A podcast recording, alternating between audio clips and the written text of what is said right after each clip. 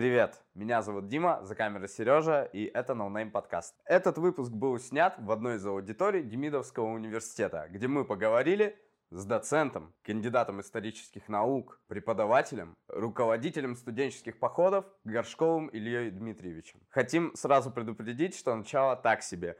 Сказалось отсутствие опыта, волнение и моя чрезмерная подготовка. Но спустя 15 минут волнение сошло на нет, и мы по-настоящему кайфанули от беседы. Надеемся, кайфанете и вы. Приятного просмотра.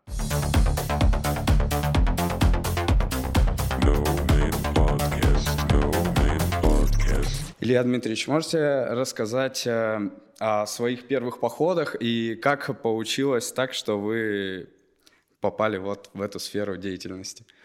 Хорошо, с удовольствием расскажу. А вообще спортивным туризмом я начал заниматься в 13 лет, в далеком уже 1993 году, а, в школе номер 43. В этой школе, в которой я учился все 11 лет, которую заканчивал, а, действует до сих пор один из старейших турклубов в нашем городе, это турклуб «Одиссей».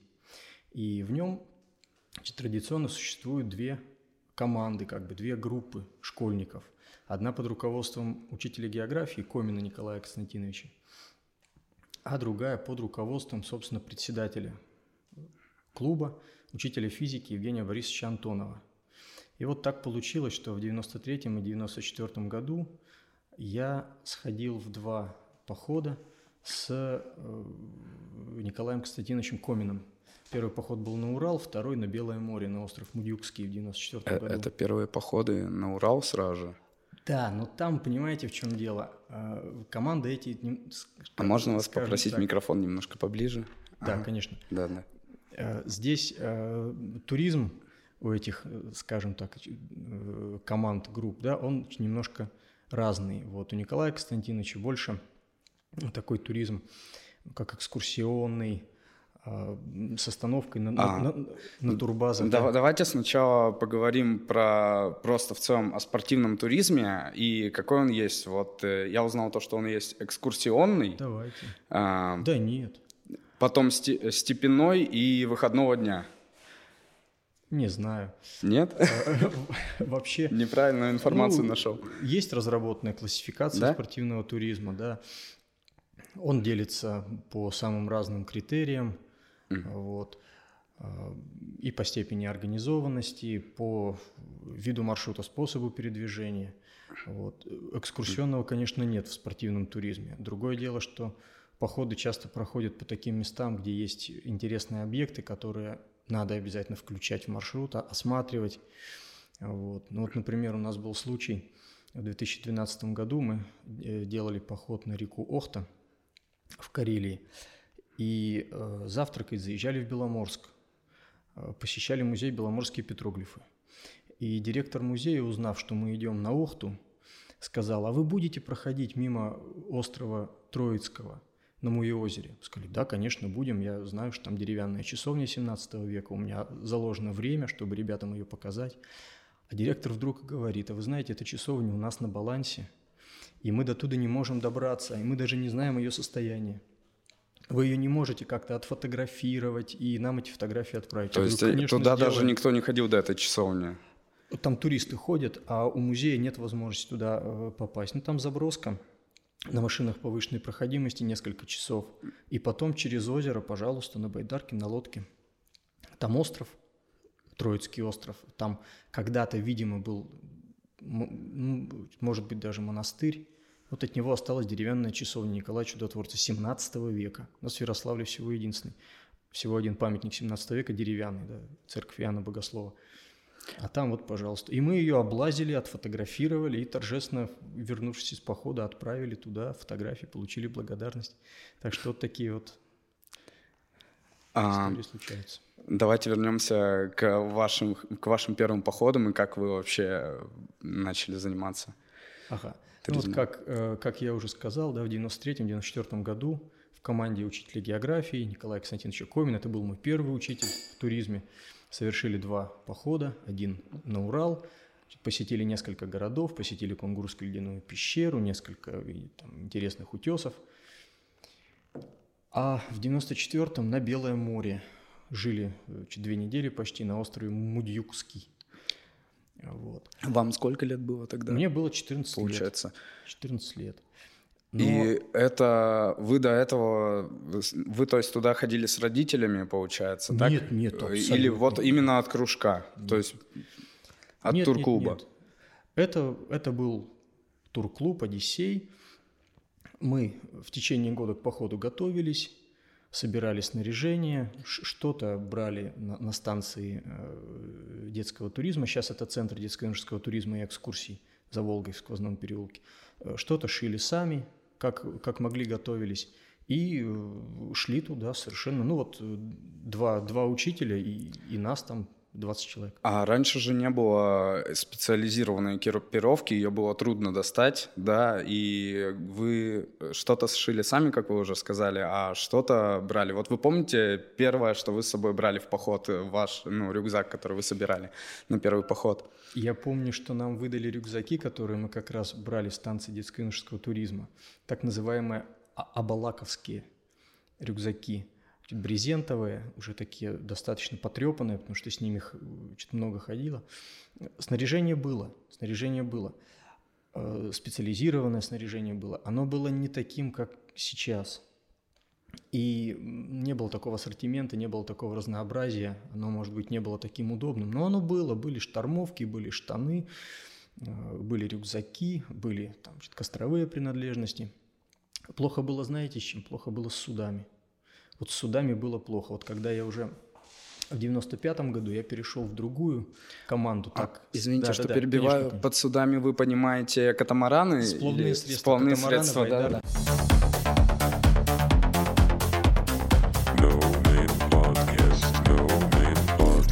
Продолжим. Небольшая да, техническая да. накладочка. А, так, под судами вы понимаете средства сплавления. Катамараны, средства сплава, причем угу. специализированные туристские. Катамараны, байдарки. Рафтов тогда не было вообще. Вот, в основном, да, да, катамараны, байдарки. Вот их значит, байдарки еще можно было где-то достать, взять в прокат, их производили. А вот катамараны долгое время мы делали исключительно сами. Катамараны – это которые каркасные, на каркасах, на, э, делали из э, балок. Сейчас я расскажу. Да? Значит, катамаран, ну, чтобы было, было понятно, это две надувные гондолы из прочного материала, вот из того же самого, из которого делают автомобильные тенты.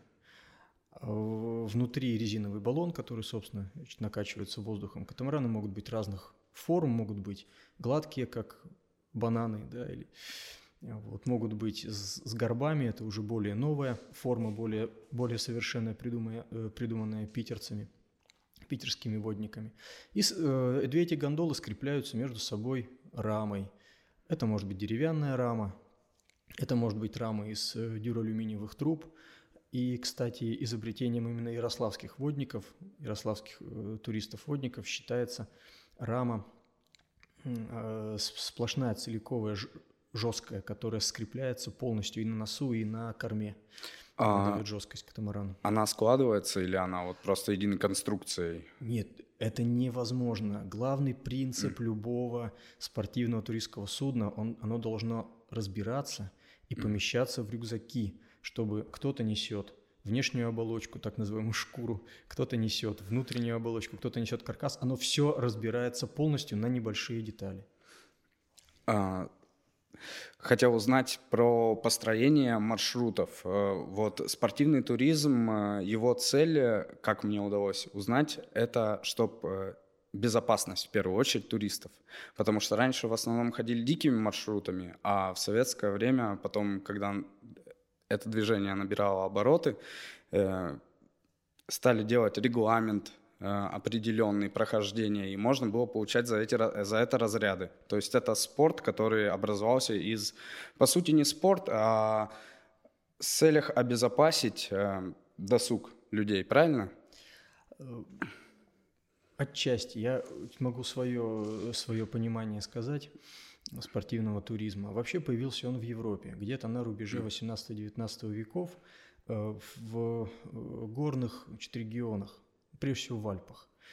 вот, появился под влиянием и моды на, на путешествия, и э, славы различных э, путешественников великих. Э, к нам спортивный туризм пришел в конце XIX века. До, наверное, до конца 20-х годов спортивным туризмом в России занимались исключительно э, сообщество любителей путешествий. Это было ну, вот, в чистом виде самодеятельный, в чистом виде самодеятельный туризм. А серьезно за спортивный туризм взялась уже советская власть, и то не сразу. Вот. Э, с 1936 года спортивный туризм передали в ведение государственным структурам. Походным направлением, спортивным направлением стало руководить Министерство спорта. Вот. Но страна уже готовилась к войне, уже было не до, не до туризма. В 1949 году спортивный туризм официально признали видом спорта в России. Он стал... В 49-м? В 49 году, 1949 год. Его признали официальным видом спорта, таким же, как футбол, хоккей, шахматы. Вот. И вот с этого времени уже стали издавать первые нормативные документы, которые регламентировали прохождение маршрутов. А почему? Потому что к этому времени уже было достаточно большое количество людей, которые проходили маршруты, которые создавали маршруты, а, прокладывали маршруты, да, были первое прохождение. То есть был большой интерес к этому в, в обществе. А золотые годы спортивного туризма – это уже 60-е, 70-е, 80-е. Вот тут, да, тут. Тогда организовывались любителями, организовывались э, получается, туристические клубы, и благодаря этим клубам набирались туристические группы, которые отправлялись в походы, да? Да, так это, это с 60-х годов, да, действительно, когда по всей стране значит, возникли э, значит, городские, областные турклубы. Вот значит, Ярославский городской турклуб с 1962 года существует. И вот. по сей день, да? А, он официально был закрыт, по-моему, в 1991 году, когда развалилась система государственного управления спортивным туризмом, и когда спортивный туризм вновь перешел под э, управление общественной организацией. Ведь сейчас в современной России спортивным туризмом руководит Федерация спортивного туризма России. Это не что иное, как общественная организация. Это не государственная структура. Что нужно сделать для того, чтобы организовать туристический маршрут? Нужно его согласовать, в какие инстанции обратиться и что, какие требования к туристическим группам? Ясно. Э, сейчас, в отличие от ситуации там, 70-х, 80-х годов, ситуации, в общем, э, существования СССР и э, функционирования системы, государственной системы управления спортивным туризмом, сейчас, по сути, можно ничего вообще не делать. Собрать снаряжение в любых магазинах самое там, самое различное. Значит, выбрать маршруты и пойти. Ну, пойти на свой, Самостоятельно. на свой страх и риск. Да, это на свой страх и риск. А... Если все делать по правилам, то это будет выглядеть так. В каждом, в каждом, в каждой области, районе, в общем, в каждом, как это сейчас говорят, о субъекте Российской Федерации, действует отделение Федерации спортивного туризма России – это может быть федерация, значит, федерация спортивного туризма, она может по-разному называться, областная федерация спортивного, это просто федерация. Действует она и у нас. Значит, Ярославская областная федерация спортивного туризма. При каждой федерации спортивного туризма есть структура, которая называется МКК – маршрутно-квалификационная комиссия. В нее входят опытные туристы. Это исключительно общественная организация. Это там. любители, то есть, ну, абсолютно, которые потом стали абсолютно, организацией. Абсолютно. Они угу. могут работать на заводе, бухгалтером, преподавателем. Это их хобби. Они просто да. на регулярной основе ходят в походы и собрали да. общественную организацию. А вот такой вопрос. Э, а кто утверждает маршруты, за которые получают разряды люди, вот, которые вот категории, вот эти степенные? Ага. А. Ну вот давайте так. Э, первый, самый начальный разряд в спортивном туризме, третий, можно получить, приняв участие в походе первой категории сложности. Но это должен быть именно категорийный поход. Вот. Смотрите, и получается, вот эти вот организации, они э, утверждают категории, которые Нет. находятся в разных городах. Нет. Нет? А, есть документ, который называется «Регламент по спортивному туризму». Mm. И этот документ подготовлен Федерацией спортивного туризма России и утвержден Министерством спорта, по-моему, если не ошибаюсь, в 2013 году. И с этого времени он имеет силу закона, как любой ведомственный акт. Ну, как, я не знаю, правила игры в футбол. Вот. Те, кто играют в футбол, они следуют этим правилам, если хотят получить там звание мастера спорта. В этом документе все черным по белому прописано для всех видов туризма. Лыжного, пешеходного, горного, водного, спелево, парусного, какого угодно. Какой должен быть маршрут на первую категорию, сколько километров, сколько дней, какой набор препятствий. Вообще основные факторы определения категории сложности – это продолжительность, протяженность, количество, сложность препятствий – и еще такие сопутствующие факторы, как, например, географический фактор, потому что ну, Россия страна большая, когда значит, на Таймыре там э, нет, не на Таймыре. В Крыму, например, плюс 20, на Таймыре минус 20. Да? Вот так.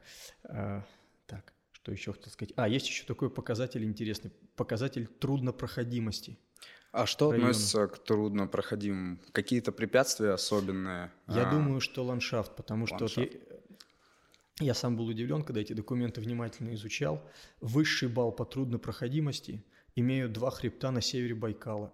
Потому что они высокогорные нет, или там особых высот нет, хребты Кадар и Удакан. А вот сразу после них следующий коэффициент как бы чуть чуть более, чуть, чуть более легкий, имеют арктические области России. Таймыр, Новая Земля. Вот, вот это удивительно. То есть, а... ну, все-таки, видимо, видимо, рельеф, ландшафт играет тут роль. А смотрите, как раньше люди измеряли протяженность маршрута, э, когда не было никаких э, интернетов, не было никаких средств, были вот только карты, какие-то данные, как вот э, в те времена люди выстраивали маршруты? Ну, Ориентировались по картам, по компасу? Раньше это когда? Ну, в ну вот в советское время, да, в советские годы. В, в незапамятные времена. Я скажу так по своему опыту. Вот. Ничего лучше хорошей топографической карты и компаса не придумано. Навигатор – вещь очень хорошая, очень удобная. Не раз он мне помогал, но он может вдруг неожиданно отказать. Например, идет дождь, и мокрый лес экранирует сигнал. Все есть, все хорошо, но навигатор ничего не показывает.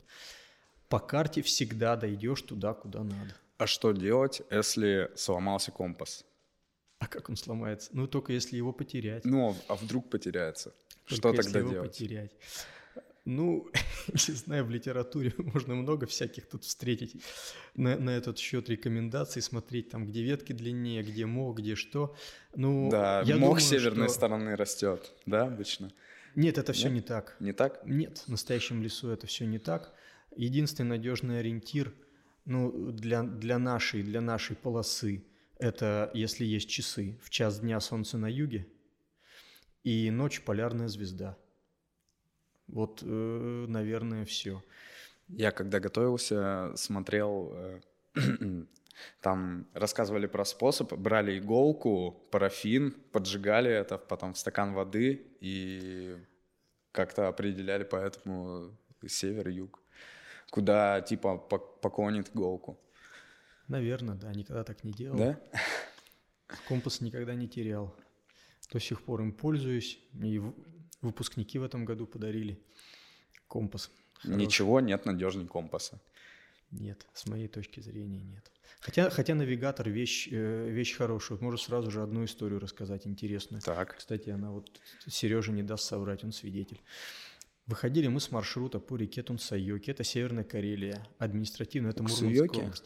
Тунт Сайоки. Ну, еще Мы в этом году справлялись по Уксуйоки. Уксуни-йоки – это Южная Карелия, а да. а вот Тунт Сайоки – это Северная Карелия, это серьезная речка третьей категории.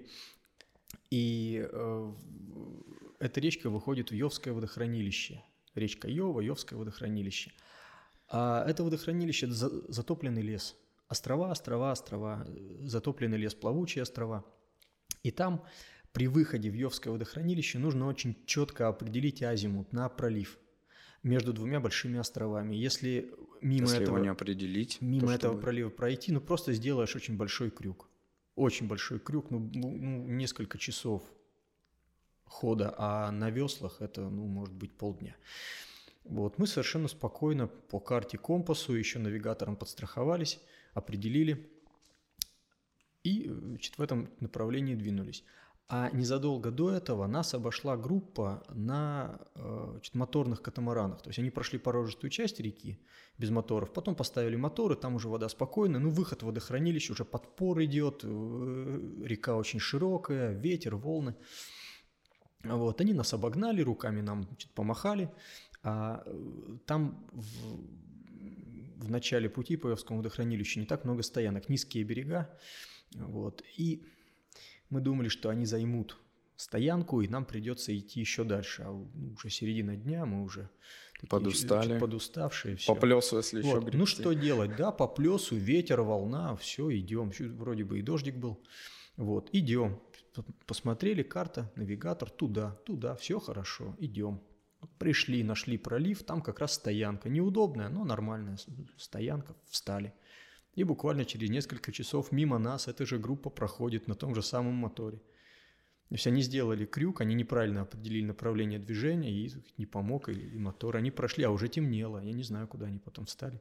Ну вот было такое, да. А, мы когда в этом году сплавлялись по реке, тоже там был поворот один, такой какой-то очень невнятный, и прям, ну, была река прямая, все отлично. И мы решили, мы за ребятами вроде плыли, и мы решили прям за ними поплыть, но хотя очень хотелось зайти в этот поворот. Ага. В итоге получилось, что этот поворот оказался просто таким срезом, мы бы сэкономили очень много времени, минут 15 минимум. А там еще какая-то прикольная, прикольная табличка висела с надписью типа «умные» типа налево, «красивые» направо. Мы решили пойти где красивые, и в итоге вот сделали крюк. А, по поводу стоянок. Со временем, э, как я понимаю, их становится все больше и больше. И я вот никогда не ходил в походы, в такие вот, как сходили в этом году в Карелию. И что обратил внимание, люди ведь ходят в походы. Потому что когда ты плывешь, ты ни одну и не две группы встретишь. Очень много народу сплавляется. Популярно. Я вот скажу так. Мне есть с чем сравнивать, поскольку я в первый водный поход пошел в 95 году, mm. вот, и в 95-м, 96-м, 97-м, и, и, и последующие годы, вот примерно где-то до середины 2000-х годов на маршруте встретишь одну-две группы. Причем просто встретишь, увидишь, вот одна где-то стоит, другая где-то что-то где-то с конца 2000-х годов, вот когда я сам начал чуть водить в поход, даже не с конца 2000-х, наверное, вот с 2011-2012 начался какой-то бум на популярных маршрутах, на популярных реках, вот особенно на, на карельских, просто столпотворение. Ты идешь, одна группа впереди, одна группа сзади, и все стоянки при этом заняты. И од, просто однажды чуть не, не гонки до, до стоянки устраивали с одной группой, кто раньше займет. Вот. Ну, тут спасает, знаете что? Тут спасает предварительная проработка маршрута. Вот. У нас, например, на, в 2016 году на реке Вама-Водла в Карелии был такой эпизод, когда мы шли, впереди идет группа, группа идет вроде бы не так быстро, но у меня тоже ребята под вечер подустали. А я знаю, что впереди хорошая стоянка, в общем, такая стоянка, на которую можно остановиться на день. Там, где и баню можно поставить, где там... Вот, сейчас мы, кстати, поговорим поля. о досуге. Вот, так. вот. И мы буквально первым, чуть первым катамараном чуть на весла нажали, хотя так и не делается, все-таки идут, идут вместе. Вот. Но я чуть ребятам махнул, дескать, успевайте я эту группу обошел на своем катамаране и буквально у них под носом врезался в берег вот на этой стоянке. стоянке. А она из-за кустов, ее издалека не видно. Но я знал, что она здесь. И я раз в берег и сразу чуть выбрасываем чуть мешки. Я кричу там, ребята, давайте сюда. А они посмотрели, они бы тоже вроде бы не против встать. Но уже все. Занято. И пошли дальше. Да, всегда не хочется вставать там, где уже кто-то стоит. А это не принято. Не принято так? Нет, это не принято. Только в исключительных случаях. Ну вот, например, э, всегда есть стоянки на порогах. Потому что пороги просматривают, организовывают страховку, так или иначе, ну, натаптывают стоянки. И иногда на порогах стоянки большие, там, где может разместиться не, несколько групп. Но, как правило, это видно. Группа кострище. Если есть несколько кострищ, можно вставать. Если нет, пусть даже поляна громадная, но мало ли у людей какие планы, может, они в футбол будут играть или в волейбол, все, вставать, вставать не принято. Ну, может быть, ну, вот какой-то случай прям, что или пропускает катамаран, или нужен ремонт, или устали так, что просто дальше хода нет. Но тогда как-то вежливо ведешь. Есть своя этика, да, свой этикет, получается. Да, но если скажут нет, значит нет. Все.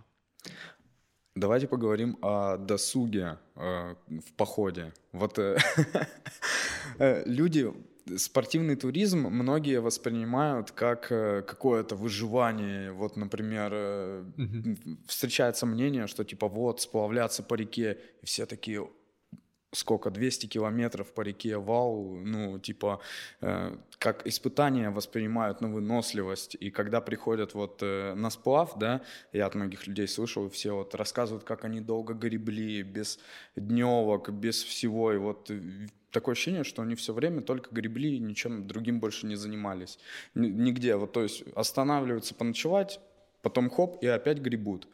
Но это же неправильно. Нужно же отдыхать. Это неправильно. Делать дневки. Это же не спорт, а... Это спорт. От, ну, спорт, но с отдыхом. Нужно же с пользой проводить, да? Значит. Э, сколько вот дневок нужно делать за маршрут и чем заполнять досуг? Ну, значит, здесь можно сказать так, что если люди, э, пройдя сплав значит, говорят только о том, что они гребли, гребли, гребли и видели только впереди идущий катамаран, значит, они просто неверно рассчитали маршрут или неверно рассчитали свои силы, потому что вообще-то а, раз в 3-4 дня положена дневка.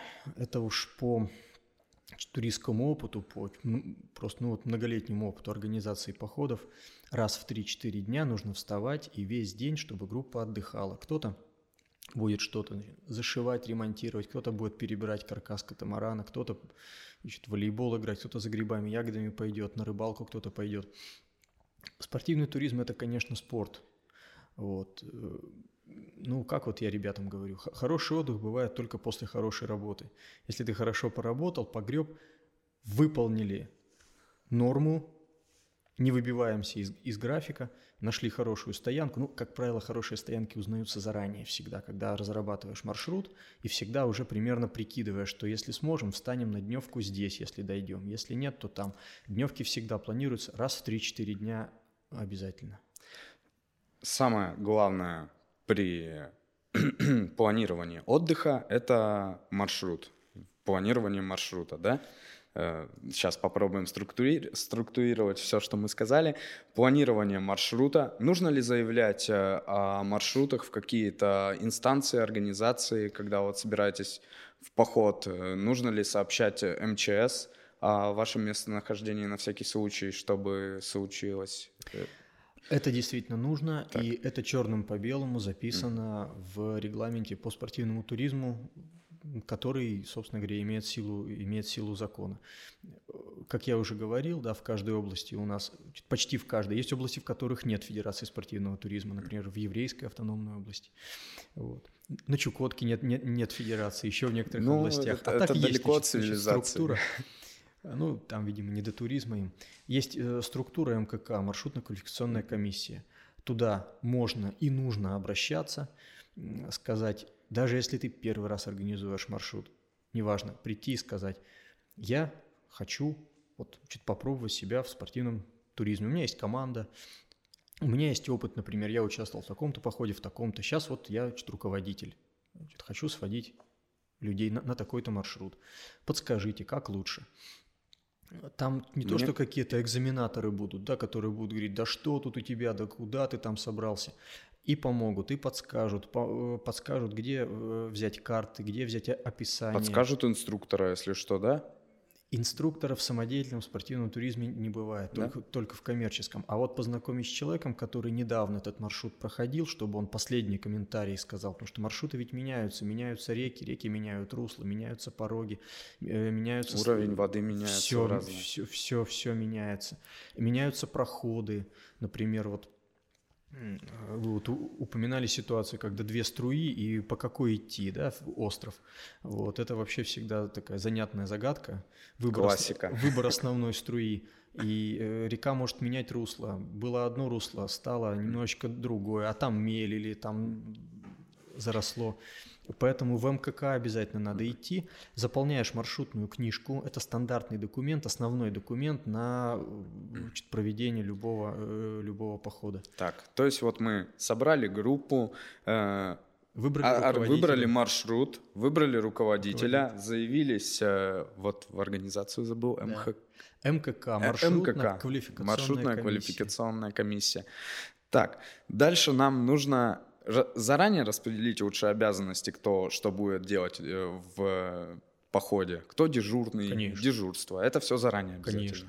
Это так. один из этапов подготовки похода, распределение обязанностей. Причем как это... обычно, извиняюсь, что перебил, как обычно распределяются обязанности в походе? Ну, как распределяются? Командно-административным способом. А обычно группа собирается перед началом похода, еще ничего нет, еще там не закуплены продукты, еще не готово, Во, не готово снаряжение. Процесс закупки и, тоже. И, и сразу же, сразу же надо распределить обязанности. Кто будет заведующим по питанию, и пусть он себе берет помощников. И меню, надо еще составить меню и, и закупить продукты. Да, это так. отдельная история всегда. Кто будет заведующим хозяйством, завхозом, угу. кто будет ремонтником. Ну, вот это стандартные такие вот значит, должности. Кто будет картографом, А кто будет отдыхающим просто? Нет отдыхающих. Нет отдыхающих. В походе все будут работать и все будут отдыхать. Кто-то может быть просто матросом, ну, как в водном походе. Кто-то будет просто матросом, кто-то будет капитаном. Вот. Так, э, значит, собрали команду, заявили этот, закупаем продукты. Что обычно из продуктов берут в поход, э, вот на сплав? И да. как это упаковывают с собой? Вот. Да, это всегда большая работа. Чем, э, скажу так, чем дольше и дальше поход, тем сложнее с продуктами тем больше э, нужно времени и сил, чтобы их правильно подготовить к транспортировке, к походным условиям. Но обычно как? Все, все, все традиционное. Макароны, крупы, консервы, а, супы. А, а сколько рассчитывается, обычно по, по граммам рассчитывается на человека, порционно или просто берется по возможности, сколько увезется, а там уже... Э, скажу так, скажу так. А, если поход сложный, например, пеший или горный, вот там рассчитывается по граммам. Там каждый грамм. Потому что вес, вес рюкзака, рюкзака очень на себе важен. ноша, да, да, да.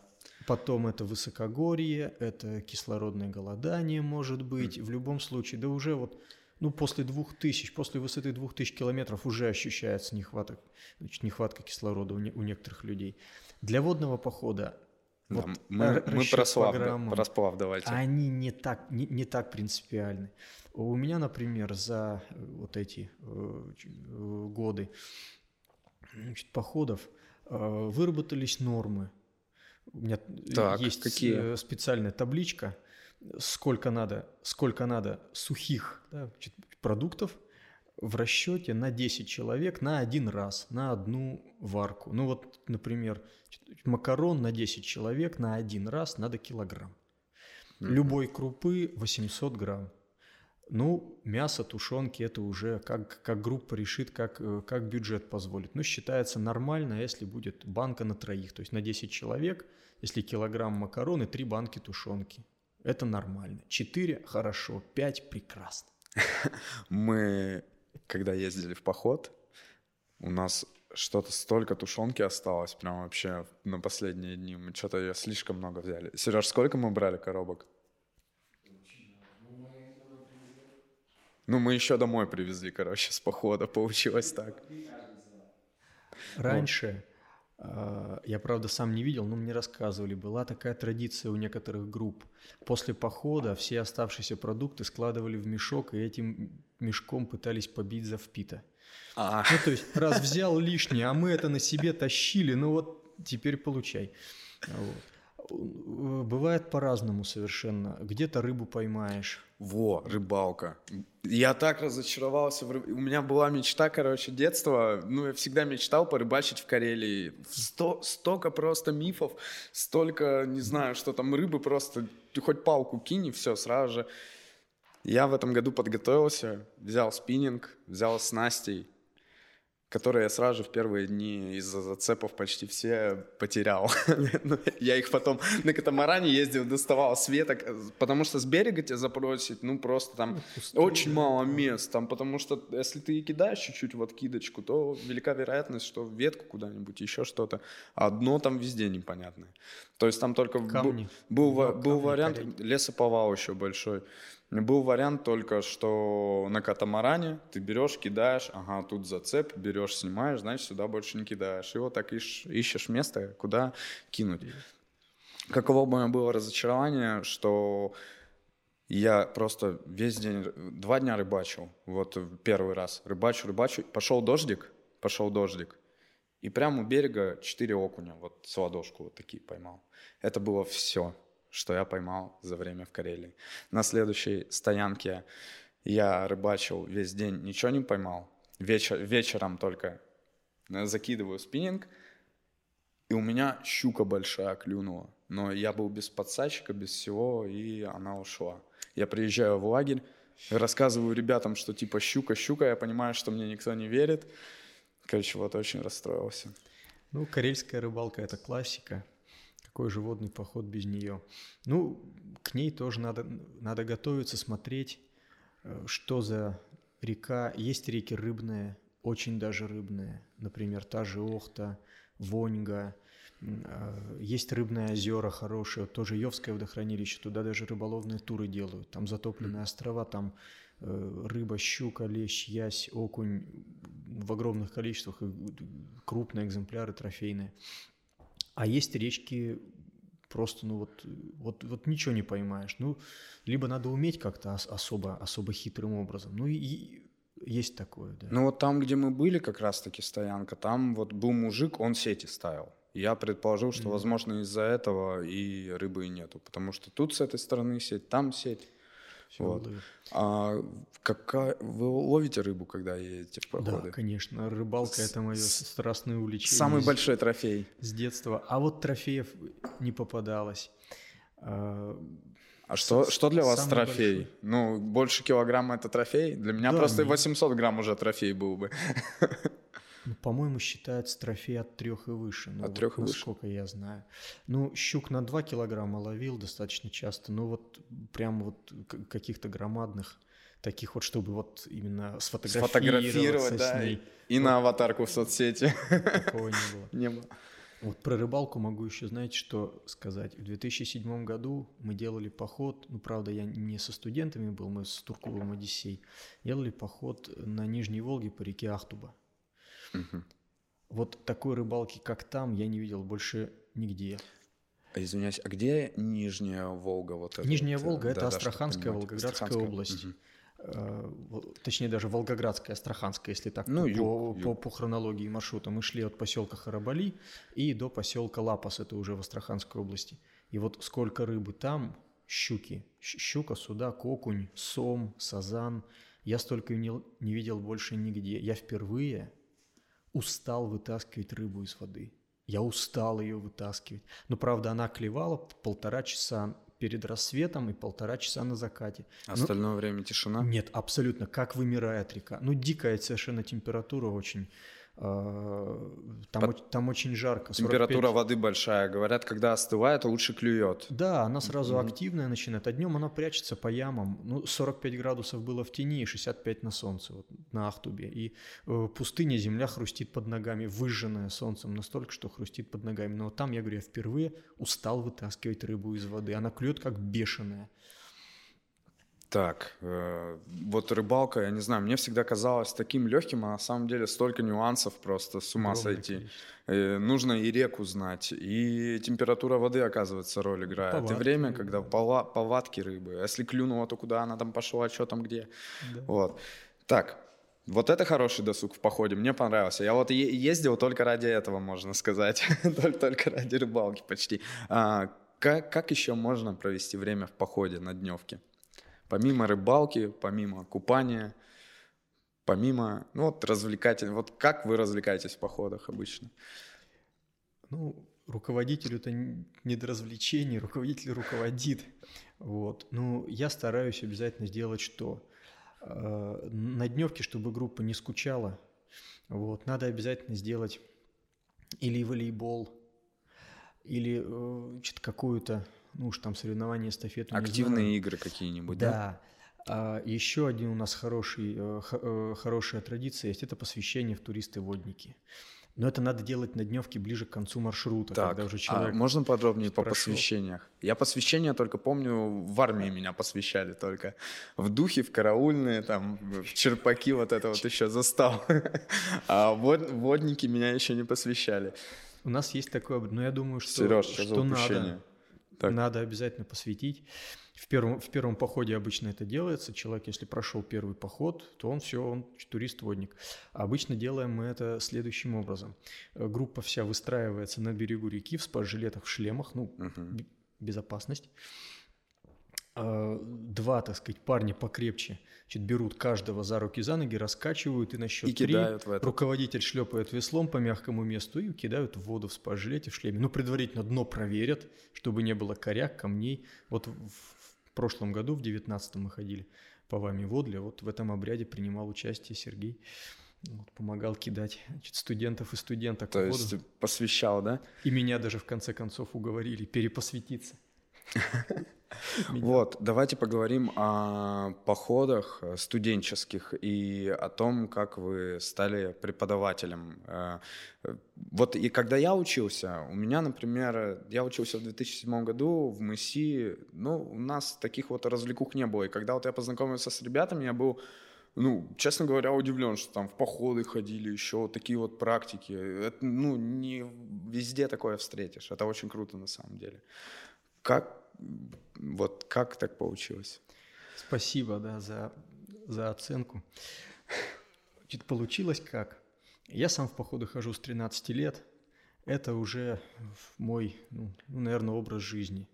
Вот. И когда я пришел работать на кафедру туризма в 2006 году, то есть я, получается, университет закончил в 2002, поступил в аспирантуру, защитил диссертацию в 2005, полгода работал на одной из исторических кафедр, э, читал историком э, курсы, а потом пришел на кафедру туризма. И значит, заведующему кафедрой сказал, что я могу быть полезен тем, что я знаю, как организовать, провести спортивный поход. И он тут меня поддержал. Он сказал, да, хорошо, конечно, но давайте сейчас решим другие вопросы, какие вы будете курсы читать. Там была большая неразбериха, ну, открытие новой кафедры. Вот. Но я не сразу стал студентов чуть, в походы водить. Вот. Я руководил несколько лет чуть, практикой на Черноморском побережье, студентов возили э, туда значит, работать в крупные гостиничные комплексы. Но потом все-таки я решил, что надо мне хотя бы попробовать. Ну и заведующий кафедры ты тоже меня и, и поддерживал, и немножко так это подталкивал. То есть, извиняюсь, да. это не входило в учебный план, не в учебную Никоим программу, образом. и вы хотели просто при... свое увлечение как бы немножко привнести, поняли то, что это будет полезным для учеников.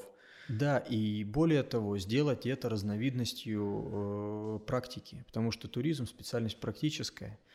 И значит, ребята летом должны получить самые разные практические навыки.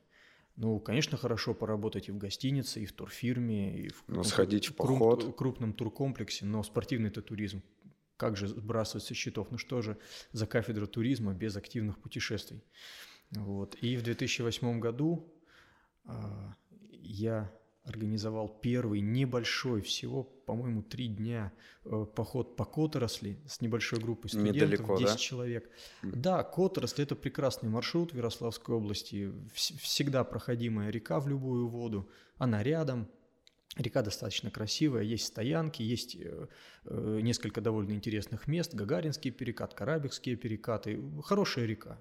То есть все вообще близко тут, даже вот можно, близко. если вот, например, в выходные можно потратить, чтобы пройти можно. до Крабинского переката. Это займет один день всего, да, например? К отрасли хороша тем, что она позволяет совершенно разные сделать маршруты. Ну, э, от маршрута выходного дня до маршрута первой категории сложности, до настоящей, совершенно настоящей единички, если ее пройти целиком, угу. от озера Нера вот до окраин, окраин Ярославля. А можно сделать и однодневный, и двухдневный маршрут. Я обычно делал от э, трех до э, шестидневного маршрута брал самый Самый интересный кусок – это от э, озера Нера, иногда еще, еще проходили и озеро Нера, озеро Нера, река Векса, потом слияние реки Вексы и устья, и, собственно, начинается Котросль. И вот верхнее течение Котросли и до э, примерно до Белкина или до, до Красных Ткачей, до Карабихи, до Карабихских перекатов, и оттуда уже выезжали обратно в Ярославль. Вот в, 2000, в 2008 году мы впервые пошли на этот маршрут. У меня не было тогда ничего, ни, вот и, и, и снаряжение был. А где брали ноль. снаряжение на первый э, поход? В, турку, в турклубе, в котором вы Турклуб, были? конечно, да? помог. И помог Центр детско-юношеского туризма. Угу. Я там значит, попросил, ну, хоть что-нибудь. И мне дали что-нибудь. А-а-а. То, что другие не взяли. Мне дали рафт и байдарку. Это суда совершенно разных классов. Да, да, да. А бай- байдарку какую? Которая для сплавов или как э, вот по регам спортивная вот эта вот? Которая как гребля на байдарках каноэ. Нет, нет, нет не э, такая. Там, там таких угу. нет. Э, традиционные тогда, да и сейчас еще они довольно распространены, эти байдарки, э, еще старой советской конструкции, байдарка Таймень называется. Хорошая байдарка, мне очень она нравится, простая, надежная, вместительная очень. Вот такую мне дали байдарку и рафт ярославский, огромный, тяжелый. Его не разберешь, как, как катамаран. Катамаран можно по отдельности разобрать. А рафт, и в сумку его... убрать. Да, в сумку, в несколько сумок, в несколько мешков, если сумок нет, как, как угодно. А рафт его только вот таскай в четвером его из машины в машину и, и, и никак иначе. Рафт все время отставал, байдарка все время уходила вперед, но было интересно. А, смотрите, а как-нибудь э, финансово помогал организовывать э, институт этот поход или нет? Или это по вашей инициативе, и вы сами пытались как-то что-то вот где-нибудь достать снаряжение, вот эти все? А, поначалу нет. Вот, поначалу нет. А потом, Но когда увидели уже, интерес? Уже с 2010 года вот, помощь пошла. Тогда э, проректором по учебной работе был замечательный человек Михаил Васильевич Ястребов. Он сейчас э, заведующий кафедрой на биологическом факультете. Он биолог, и он сам организовывал выездные практики для студентов, и он поддерживал выездные практики. Вот с его точки зрения выездная практика – это вот то, что нужно. Uh-huh. И он, когда узнал, что вот у нас есть такое направление походное, вот, он стал нам тут э, финансово помогать. Помогать, денежку выделять небольшую, да? Да, я не скажу, что там какие-то угу. там что-то огромные суммы. Ну, лучше так... хоть что-то, что... Да, да и мы да. постепенно, постепенно, постепенно мы все-таки добились того, что... Приобрели ну, У меня теперь снаряжение на, на, на группу вот где-то в 20-25 человек. Я, я могу вести, у меня катамараны, у меня все, что нужно для приготовления пищи, костровые принадлежности. И даже баня. У меня непромокаемые мешки, спасательные жилеты, э, шлемы и даже баня. Вот. Э, баня как раз была, э, так сказать, его, его прощальным, ну не то, не то что прощальным подарком. Дембельский он, аккорд. Он, он уходил из проекторов, и вот последний раз он нам выделил сумму, я ребят тогда собрал и сказал, что ребята, вот нам значит, поступили деньги, как мы сделаем, меньше соберем с вас, потому что все равно полностью не э, значит, финансировал университет значит, походы, но университет финансировал и финансирует транспорт. Это ну, просто львиная доля всех значит, затрат. Вот за это огромное спасибо. Транспорт – это трансфер до места. Да, это, это как правило, ав... да, это автобус. Вот. Вот, вот за это огромное спасибо и декану Владимиру Павловичу Федюку, и Андрею Юрьевичу Данилову, заведующему кафедрой. Но вот тогда вот значит, проректор Михаил Васильевич Ястребов нам вот, значит, выделил деньги, и я сказал ребятам, что на эти деньги мы можем купить баню, а можем просто с, с вас значит, собрать меньше. Ребята сказали, нет, у нас эти деньги все равно запланированы, зимы отложены, давайте купим баню. А какую? Я знаю какую.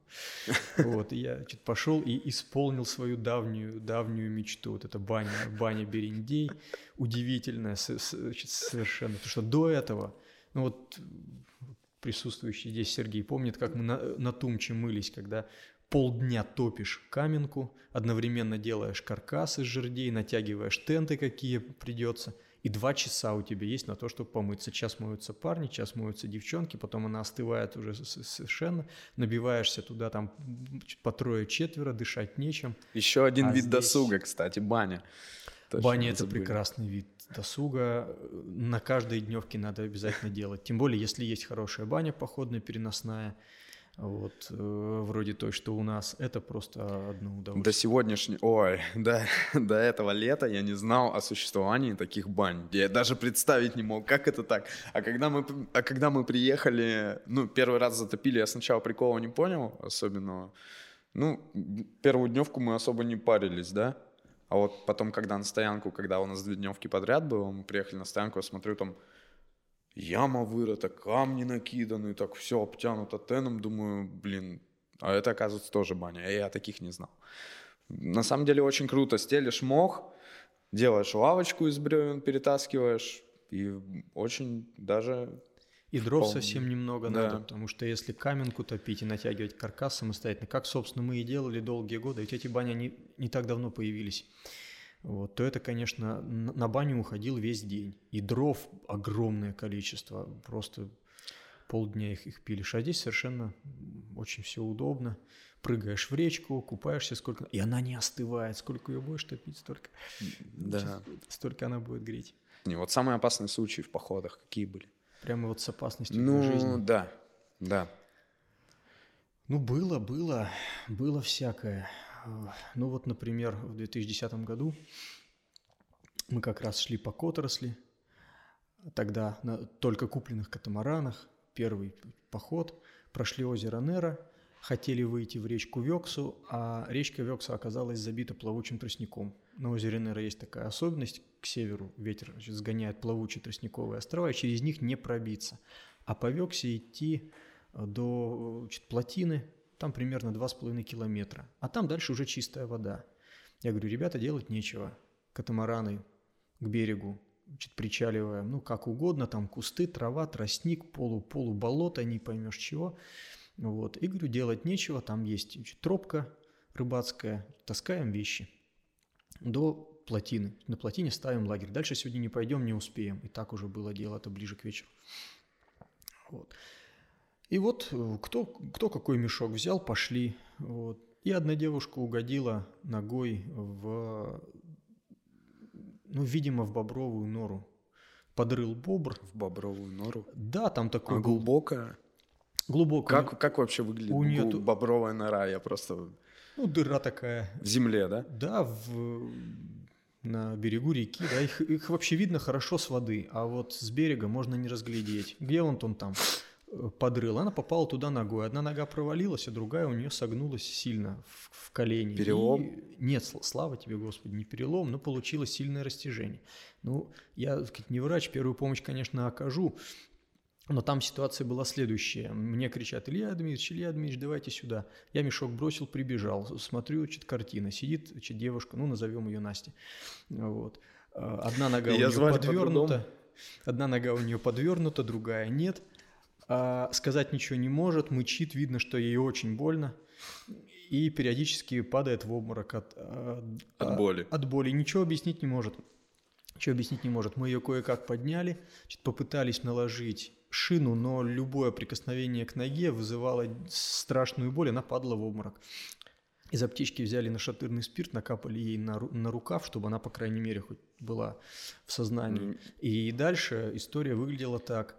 Мы ее положили на куртку, э, несли ее вчетвером на куртке, а сзади еще один наш студент, назовем его Максим, вот, он отдельно, ну не отдельно, а как бы специально, да, вот нес ее ногу, держа ее в том, в том положении, в котором она согнулась у нее, в котором не было чтоб вот этой, не, вот этой не боли, не тревожить. боли страшной, да, угу. потому что мы не могли наложить вот эту из, изогнутую шину, мы попытались, но ей было очень больно и все, а так, по крайней мере, как-то, значит, можно было действовать. И вот эти два с половиной километра через, ну, там такая болотистая такая тропиночка, вот мы ее несли, вот э, почему-то у меня не было связи, потом связь, э, связь появилась. Значит, как раз там значит, неподалеку оказался у кого-то знакомый, он приехал на машине, мы ее погрузили в машину, отвезли в Ростов. И я там ее сдал в ростовскую больницу, там определили, что значит, растяжение, сделали рентген, значит, вызвали отца, вот. Ну, она дальше проходить маршрут не могла, ей сделали значит, снотворное, она уснула, все хорошо, а я вернулся на озеро к ребятам, был час ночи, они там кое-как перетащили вещи, в общем, так вот было весело. Это студенческий поход, да, был? Да, так а я руковожу основном студенческими угу. походами. А, вот как родители относятся к походам, в, например, в Карелию, где нету связи с детьми? А, вы знаете, я э, родительских собраний не проводил никогда, но пару раз мне родители звонили. Угу. Вот. Видимо, это было связано с тем, что сами студенты мало говорили родителям о том, куда они идут, зачем. Вот. И родители решали поговорить со мной, как с руководителем. И я им все объяснял, какие у нас принципы, что строгий запрет любого алкоголя, что у нас спортивный поход, что мы не стоим на поляне несколько дней, что у нас распределены обязанности, у нас порядок. И как-то я их удавалось успокаивать, и все. Я им объяснял, что связи на маршруте может не быть. Связь будет в начале маршрута, и я студентам говорю, что вот пока связь есть, отпишитесь, звонитесь, скажите, что у нас все хорошо, и связь будет в конце маршрута. Когда мы закончим, где-то вблизи дороги, населенного пункта, моста, там будет связь, и там позвоните, скажете, все, маршрут закончили. Хорошо. А, когда готовился, читал, что есть такой стереотип, ну, и я вообще слышал о нем, Э, что туризм — это опасно всегда связано с опасностью, с выживанием. Э, вот какие-то все легенды ходят непонятные, что э, где-то люди пропадают, что вот кто-то там где-то умирает. Потом, на самом деле, мне кажется, это связано с тем, что вот экспедиция Дятлова еще тогда, помните, пропала. Тоже вот сколько, сколько дней, сколько времени уже прошло, все еще мусолят вот эту тему с про ну, это неудачной экспедиции. А, просто мне кажется, это связано с тем, то, что любой плохой случай запоминают надолго, а хорошие походы, они же регулярно проходят и редко случаются. Но вот из-за того, что любой негативный момент, который случается в любой сфере деятельности, его потом очень долго припоминают. И из-за этого складывается негативное впечатление у многих об опасности походов и так далее. Ну, здесь можно вот что сказать. Э, значит, поход – это всегда взаимодействие человека с природной средой. Природная среда живет по своим законам. К человеку она безразлична и равнодушна. И с ней надо просто уметь ладить. Она, с одной стороны, она к тебе равнодушна. Она тебе и, и не поможет, но и ошибок не простит. Вот. Эм, поход, конечно, это не всегда выживание.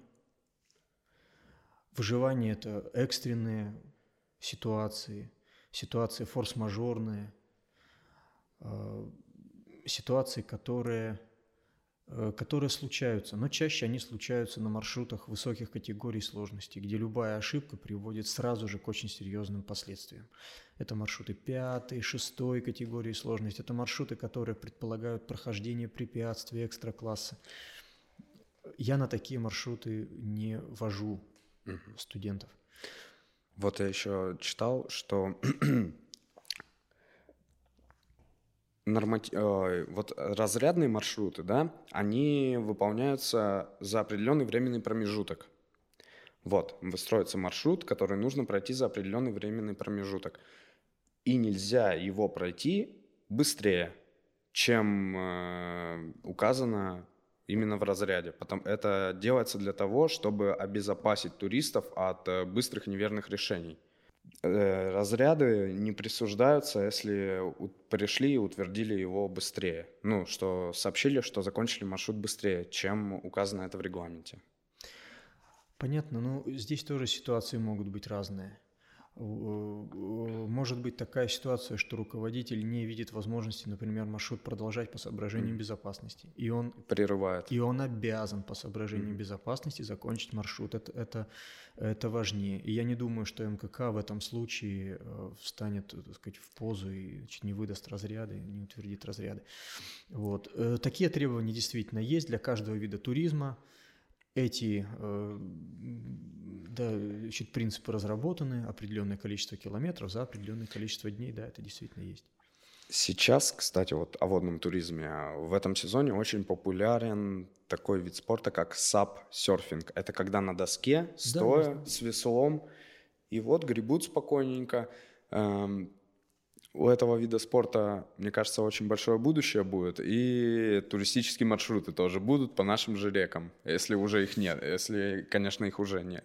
Э, я Есть. слышал давно о саббординге, о сапсерфинге. Это вообще изобретение довольно древнее. Считается, что появилось во Флориде, где много таких вот значит, мелководных болот. И вот индейцы использовали э, доски легкие, чтобы значит, по этим вот, значит, преодолевать вот эти водные препятствия, где и на полноценной лодке не поплывешь, но и пешком не пойдешь. Но с моей точки зрения, это скорее вот саббординг, сабсерфинг, это скорее не спортивный туризм, а это скорее э, развлекательный ак- активный такой, отдых, да. Потому что спортивный туризм предполагает маршрут перемещений с точки А в точку Б с походным снаряжением. А с вопрос... преодолением препятствий, да? Препятствие может быть и на сабе можно преодолеть, несложные, а вот вопрос о снаряжении-то куда девать? А куда класть снаряжение? Снаряжения много, оно, оно тяжелое. То есть, чтобы кто-то шел на э, САПе, впереди или сзади должен кто-то идти на катамаране и вести его мешок. А есть многоместные сабборды, где, мне кажется, легко может уместиться походное снаряжение, если его прикрепить. Вот, например, четырехместный мы видели, да? Там же очень много места. Вот. Так что, мне кажется, может быть, придумают какую-нибудь приспособу и в дальнейшем будут отправляться в походы на этом. Может быть. Но для э, туристского судна важными являются самые разные факторы. Например, есть такой фактор, как э, обживаемость судна. То есть вот ты можешь на этом судне лечь, ты можешь с него половить рыбу, ты можешь э, на нем поесть, вот. вот если можешь, это хорошо, это значит это спортивное туристское судно. Вот катамаран, с моей точки зрения, абсолютно Идеально, универсальное да? судно. И для э, малых рек, и для больших, и для озер, и для чуть, чуть бурных рек, и для экспедиций, для походов. А сап, не, а, знаю, ну а, все меняется. А надувные рафты Смотрим. как для спортивного туризма? Вот если, например, вдвоем на трехместном идти и одно место использовать под вещи, или так не получится? Э, можно, нет, рафты давно завоевали популярность, э, рафты безопасны, э, у них огромная грузоподъемность совершенно невероятная.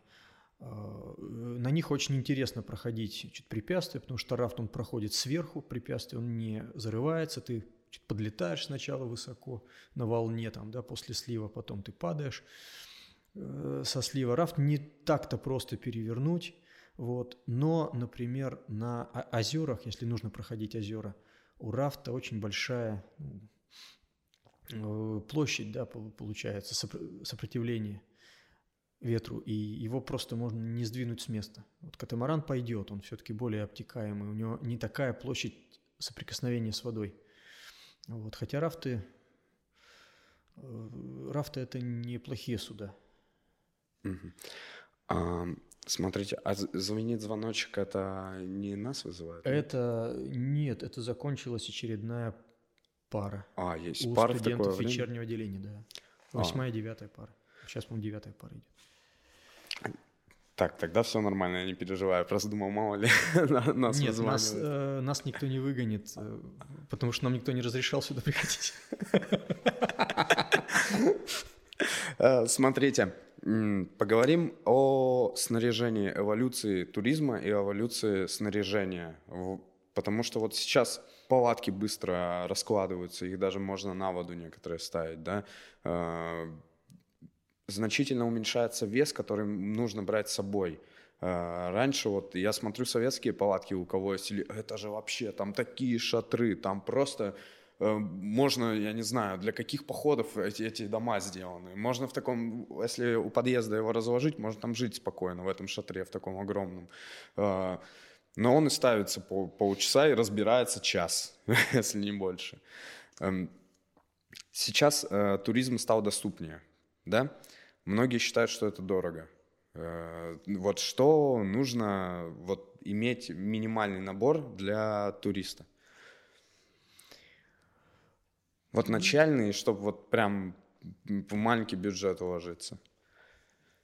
Вот опять же можно историю жизни рассказать. Году, наверное, в 94-м, 95-м, я уж не помню сейчас.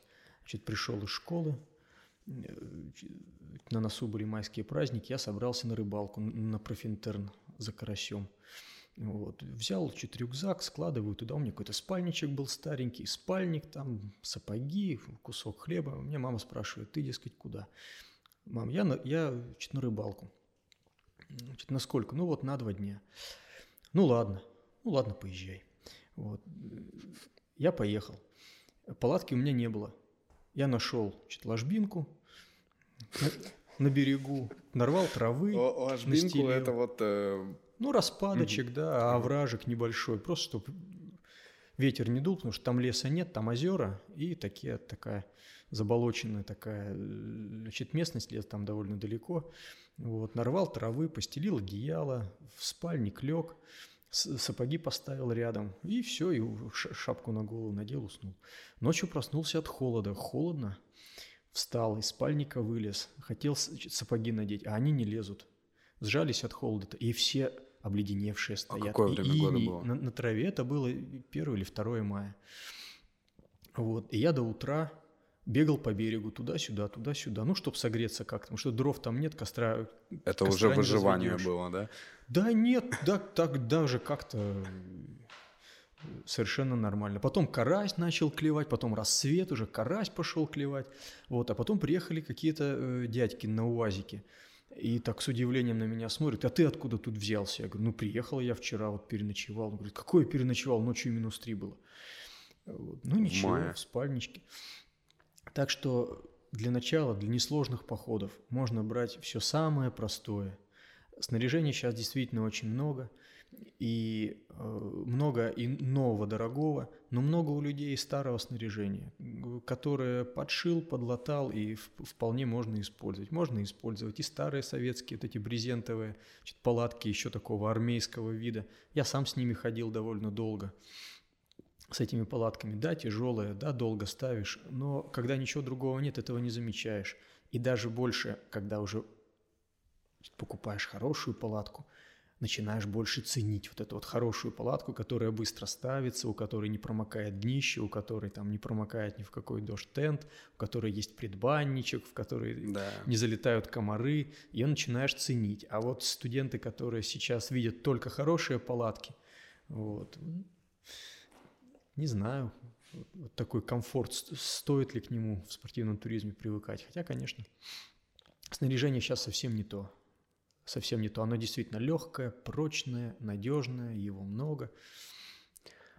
А вот э, хотелось бы еще поговорить о кострах.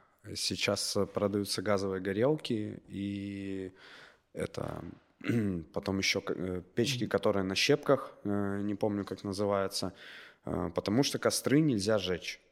Вот во мной многие люди не знают, но на самом деле во многих областях в России нельзя сжечь костры э, из-за пожаров, потому что они провоцируют пожары. Ну, правительство хочет ми- минимизировать э, количество пожаров и случаев. Вот, вы сторонник э, костров или больше газовых старых, ну вот газовых приборов новых, вот этих точнее? Э, мы, конечно, делаем всегда костер. Э, у меня э, группы всегда довольно большие, 20-25 человек. Когда-нибудь, конечно, мы на газ перейдем. Вот. Но, но сейчас пока нет, пока вот ну, удается. Возможности еще должны быть, С соблюдением да? всех правил значит, безопасности, все. Запреты действительно периодически издаются, и в Ярославской области действуют в июле. Но сложно отследить, все-таки не так много егерей, лесничих. Вот. Мы ну, пока, этим, э, пока этим пользуемся. Хотя, конечно, это не совсем может быть правильно. И, и правильно. И, и действительно, если мы переходим на газ – мы действительно наносим меньше, меньше ущерба. Вот. Но костер, он как-то, понимаете, огонь, да, одно из значит, древнейших изобретений, не, не, не изобретений, да, явлений, которое человек приспособил. Огонь как-то вот он в нем есть какая-то сила магическая, притягательная. Вот когда вечером вся Можно смотреть на да. три вещи бесконечно, да. Огонь одна из них. Вот. И у нас э, всегда есть э, традиция, когда вечером мы всегда собираемся у, у костра и после ужина уже за чаем подводим итоги дня, когда каждый может высказаться. Вот. А, обязательно говорит что-то руководитель, говорит, какая была задача, что мы сделали, что не сделали, что было хорошо, что было плохо. Вот, каждый может высказаться, что-то тоже э, значит, сказать. Это всегда, конечно, у костра. Вот. Ну, э, газовые горелки – это вещь хорошая, не, незаменимая в пеших горных походах, там, где не всегда есть возможность найти дрова. Водный поход, водные маршруты, вдоль реки дров найдешь всегда. А,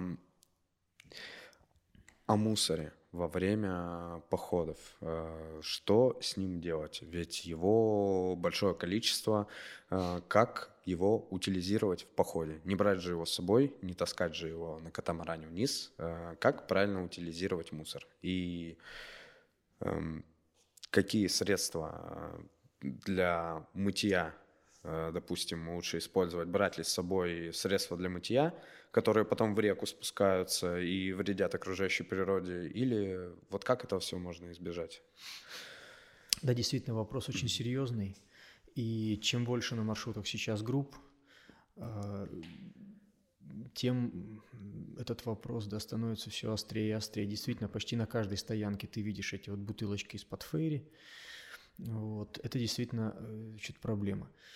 А, у нас это выглядит следующим образом. Вообще есть несколько подходов. Есть несколько подходов.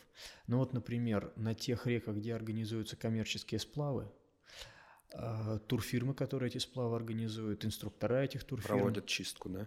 Они, во-первых, вычищают э, стоянки, а, а во-вторых, они весь мусор забирают с собой. У них есть специальный, так сказать, условно, да, назовем его, мусорный рафт. Там значит, мешки герметичные, они все туда складывают, потому что ну, мусор есть мусор, он начинает не очень хорошо пахнуть на жаре и так далее. Все это туда складывается, и просто этот рафт идет поодаль. Вот. И в конце значит, маршрута просто этот мусор значит, приводится, да, значит, привозится в какой-то значит, населенный пункт, где есть контейнеры. У нас, конечно, это не совсем так. Мы делаем следующим образом. Э, мусор условно делим на три класса, я к этому ребят приучаю в течение буквально первых дней, потому что они по городской привычке обычно сваливают все в одну кучу. Вот, и я им объясняю, что так делать нельзя. Три группы, три класса. Сортировать мусор. Сор- сортировать однозначно. То что, гни- то, что гниет. Сейчас, кстати, очень модно кухни, сортировать мусор.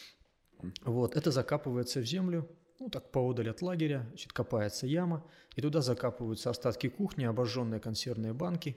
Вот. Э, таким способом мы, конечно, э, не то, что совсем никакого ущерба не носим, но мы минимизируем этот ущерб. Там в земле все это спокойно перегниет, и э, никакой беды не, не будет. А вот с пластиком, с пластиком, с ним, конечно, вопрос сложнее. Раньше вот когда только-только пластиковые бутылки появились, и туристы их очень оценили сразу, потому что у них очень удобно хранить крупы, сахар, соль.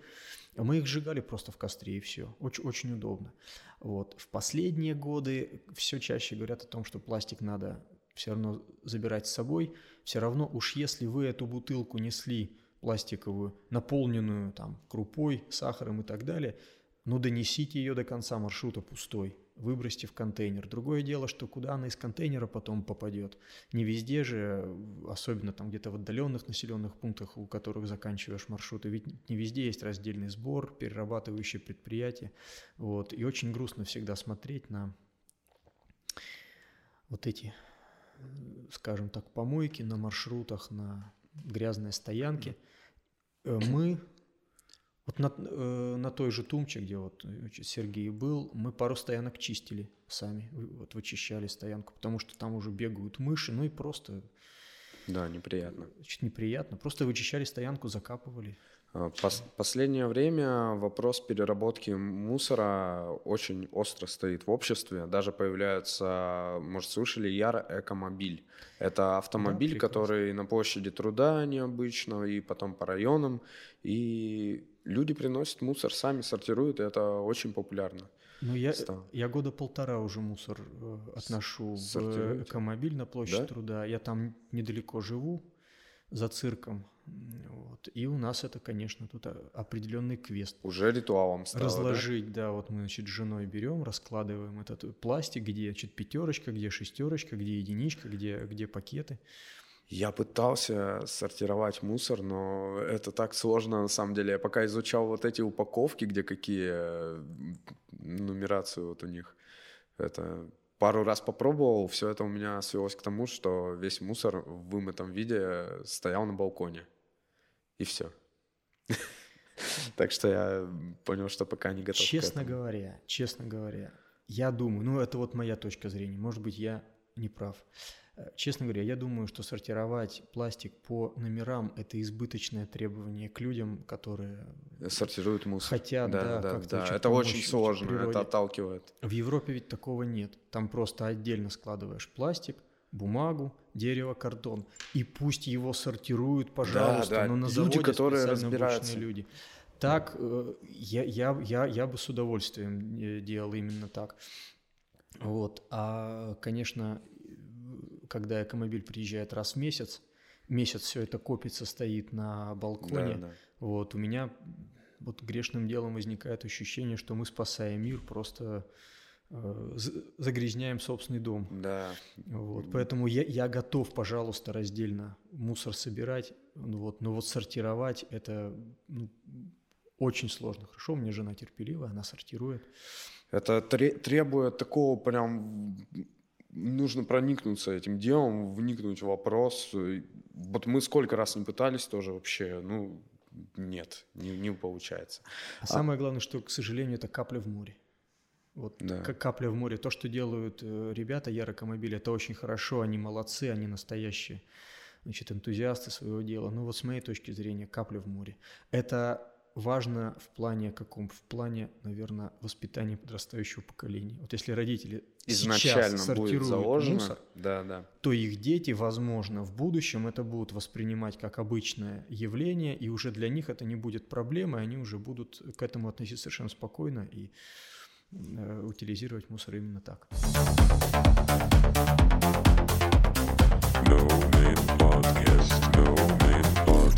Мы спросим о планах о перспективах на ближайшее время. И вот мне Сергей говорил про грант, что да, с удовольствием, Так. Э, с удовольствием об этом расскажу.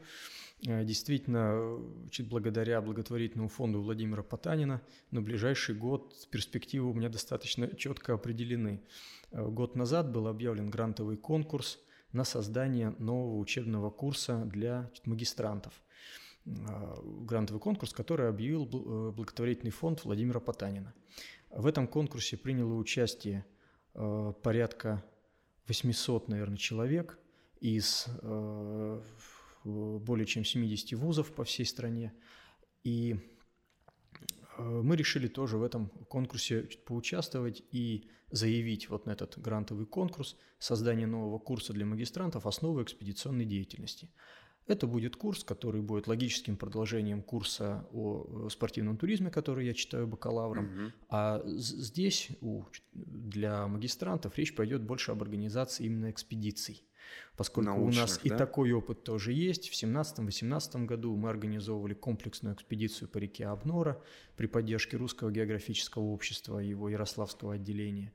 А, в этой экспедиции участвовали и археологи, биологи, геологи, а студенты направления туризм, скажем так, таскали рояль, они были ответственны за прохождение маршрута суда, э, э, работы в лагере и так далее. И вот мы решили этот проект подать и оказались одними из 100, из 100 победителей.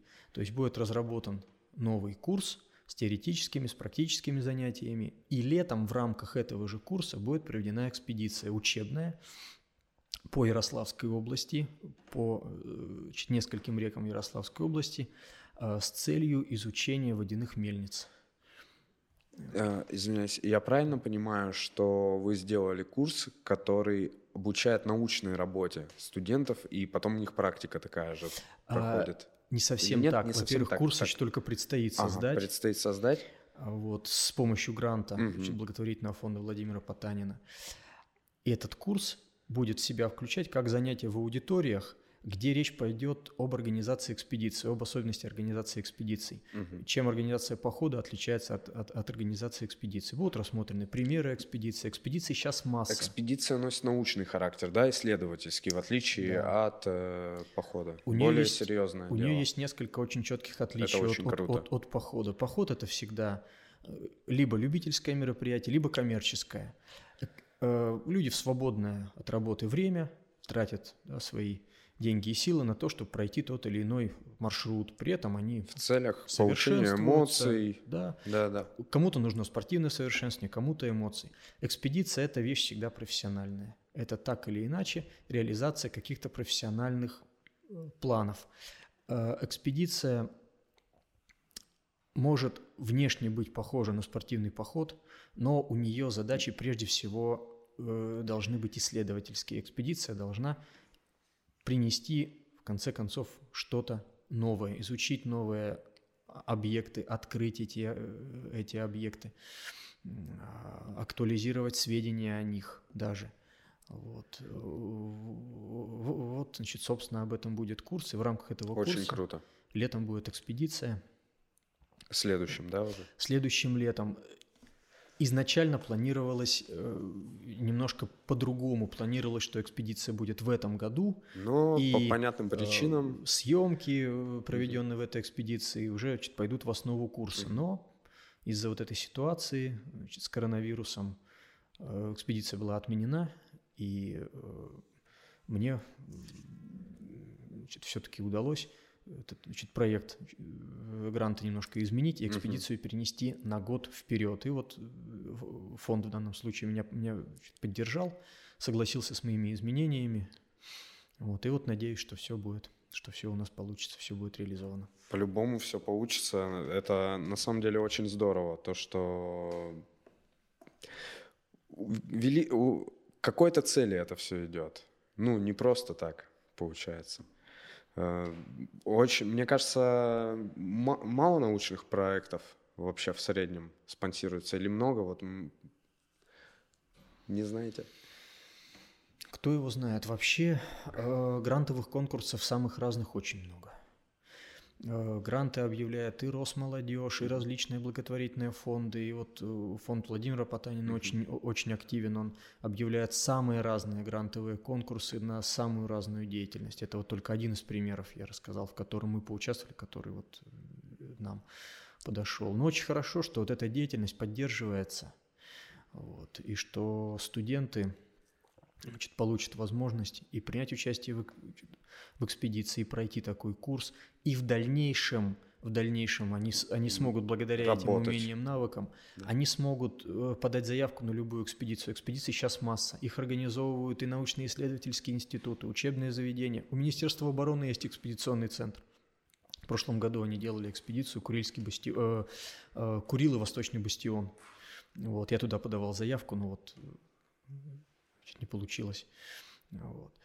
И, э, конечно, одно дело, когда человек просто хочет поучаствовать в экспедиции, другое дело, когда он владеет специализированной техникой, когда он может рассчитать может то же самое питание, когда он может на себя взять работу там, по составлению маршрута, работы в лагере и так далее. Вот на это будет направлен курс, чтобы такого специалиста сформировать, дать, дать ему, по крайней мере, начальные вот эти значит, навыки. И летом в экспедицию обязательно, потому что путешественником, теоретиком быть не очень правильно. Илья Дмитриевич, спасибо большое спасибо. за беседу. Мы с вами еще раз э, можно побеседуем? Конечно. Потому что много вопросов осталось и тем, на которые хотелось бы поговорить. С удовольствием отвечу. Все, большое спасибо. Спасибо До свидания. Вам. До свидания.